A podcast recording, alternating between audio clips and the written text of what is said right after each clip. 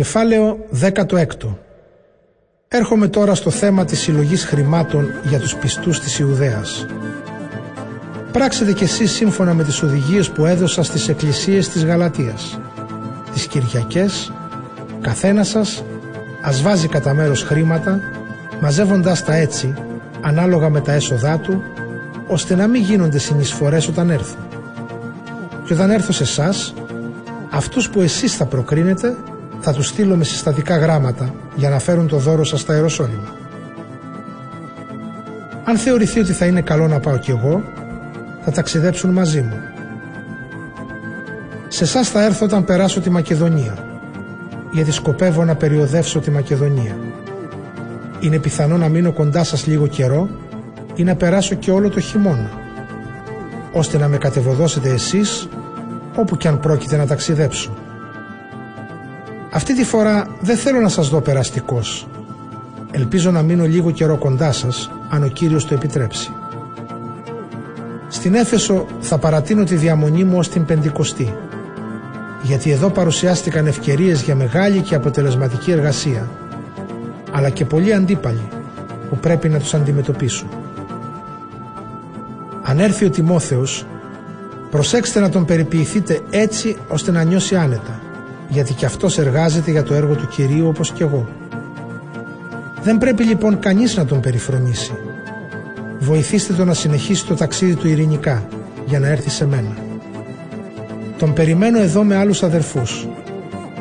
Σχετικά με τον αδερφό Απολό, πολλές φορές τον πρότρεψα να έρθει σε εσάς μαζί με τους αδερφούς, αλλά με κανένα τρόπο δεν θέλησε να έρθει τώρα. Θα έρθει όμως όταν του δοθεί ευκαιρία αγρυπνείτε. Μένετε στέρεοι στην πίστη, να είστε γενναίοι και δυνατοί. Όλες τις πράξεις σας να τις εμπνέει η αγάπη.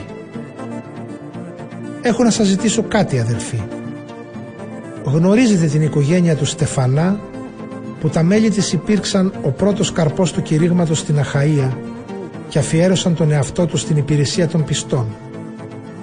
Γι' αυτό και εσείς πρέπει να ακούτε τέτοιους ανθρώπους καθώς και όποιον εργάζεται και κοπιάζει μαζί τους.